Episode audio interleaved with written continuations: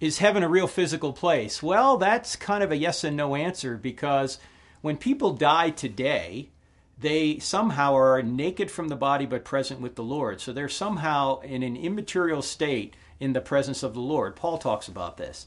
But there will be an ultimate heaven that will be in a recreated heavens and the earth. It will be a physical place. We'll have a physical body that will not be corrupted.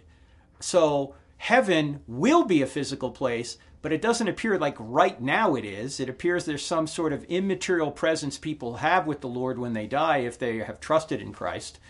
But at some point, when God comes back and then restores the heaven and earth to, or the heavens and the earth, to a physical place without corruption, that will be uh, what will be called heaven. Read the last few chapters of the book of Revelation for that.